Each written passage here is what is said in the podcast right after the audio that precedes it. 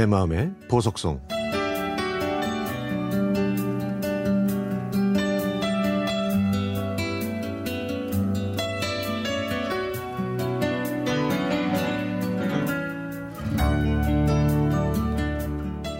내 마음의 보석송 덕분에 직장에서 친해진 친구가 있습니다. 제 글들이 내 마음의 보석송에 방송돼서 다시 듣기 팟캐스트를 그녀한테 보내줬더니 친구는 나의 살던 고향은 꽃 피는 산골이란 글이 자기 어린 시절과 똑같다고 하면서 여러 번 듣는다고 하더라고요. 그렇게 정서적인 공감대가 형성된 저희는 어린 시절이나 일상생활 이야기를 나누면서 더욱더 가까워졌습니다. 제가 직장을 옮긴 다음에도 저희는 연락을 하면서 가끔 만나 밥도 먹고 수다 산매경에 빠지기도 했죠.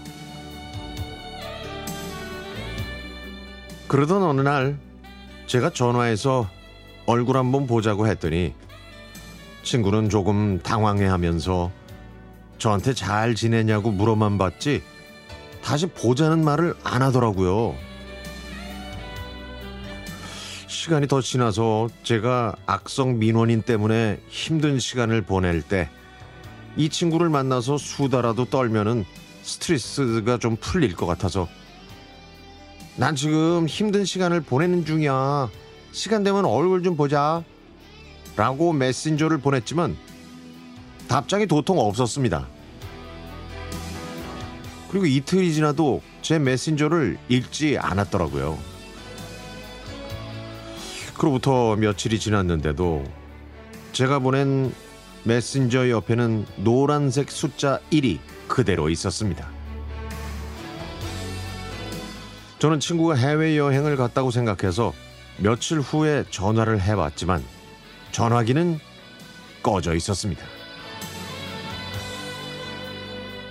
친구가 일하는 회사로 전화를 해야겠다고 생각은 했지만 민원인을 응대해야 하는 제 근무 특성상 근무 중에 사적인 전화를 할 시간이 없었고 점심시간에 전화하는 건 친구한테도 민폐인 것 같아서 또 그렇게 며칠의 시간이 흘렀죠.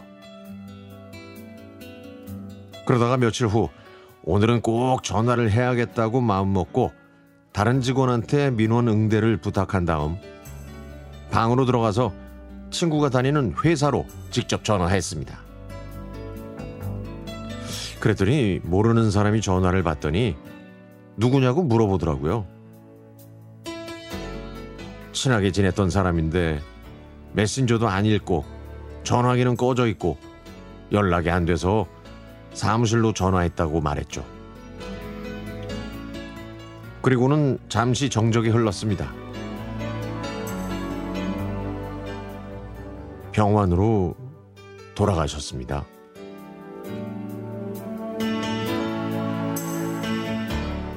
제가 얼굴 좀 보자고 전화했을 때 머뭇거렸던 게 병원에 입원했을 때였던 겁니다. 친구는 자기의 흐트러진 모습을 보여주기 싫어서 아무도 병문안을 못 오게 해서 동료 직원들조차도 병문안을 못했다고 하더라고요. 독실한 기독교 신자였던 그 친구는 마지막을 잘 정리하고 하나님 곁으로 갔다고 했습니다. 저는 이번 일로 누군가에게 메신저를 보냈을 때 문자 옆에 찍힌 노란색 숫자 1이 없어지는 것이 얼마나 고마운 일인지 가슴 저리게 느꼈습니다. 제 친구가 좋은 곳에서 영면하기를 기도하며 이제는 친구의 번호, 프로필 사진, 메신저를 보내줘야 할 것 같습니다.